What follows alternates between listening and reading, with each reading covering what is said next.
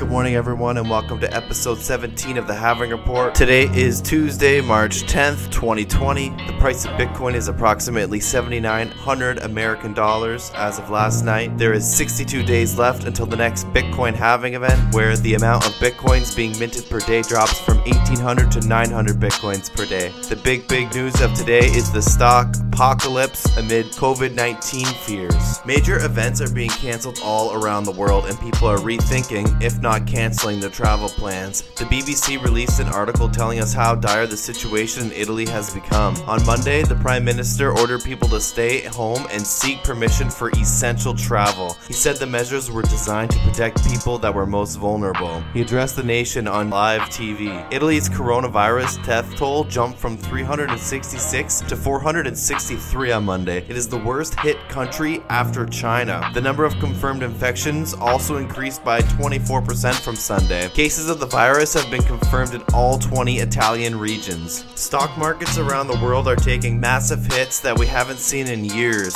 Driving the declines was a ferocious sell off in oil markets. On Sunday, Saudi Arabia launched an all out war on oil prices with its biggest cut to prices in 20 years. Some people are calling this Black Monday, some people are calling it the Trump recession or the Trump crash. Donald Trump likes to take credit for when the market is doing well, so it's only fair he takes credit as the market crashes. The coronavirus has escalated almost to the point of no return. The World Health Organization has given us some basic protective measures against the new coronavirus. These are some tips on their website. They let us know to wash our hands frequently, maintain social distancing, make sure to avoid touching our eyes, nose, and mouth, practice respiratory hygiene. If you have a fever, cough, and difficulty breathing, seek medical care early. I am currently feeling blessed being in Canada where the coronavirus COVID 19 has not taken over our day to day lives yet. But the way this thing is moving, I think we should be prepared for anything. Now, some people are including Bitcoin with this stock market crash and world markets crash. However, crash of Bitcoin and the percentage that Bitcoin and cryptos come down is actually not too abnormal for the market. Stock markets are not used to this kind of volatility, whereas people in the crypto space have developed a lot thicker skin, especially if you've been involved since the 2017 crypto crash. With federal governments stepping in to intervene in the markets all around the world, they're going to have to implement measures like quantitative easing and central bank loan interest rate cuts. Though these measures do have short term benefits to stimulate the economy, they also have long term side effects. One of those long term side effects is that printing of new money to be loaned out at cheap rates will devalue the government backed fiat currency. This is where Bitcoin is a safe haven from fiat inflation. As mentioned in the beginning of the show,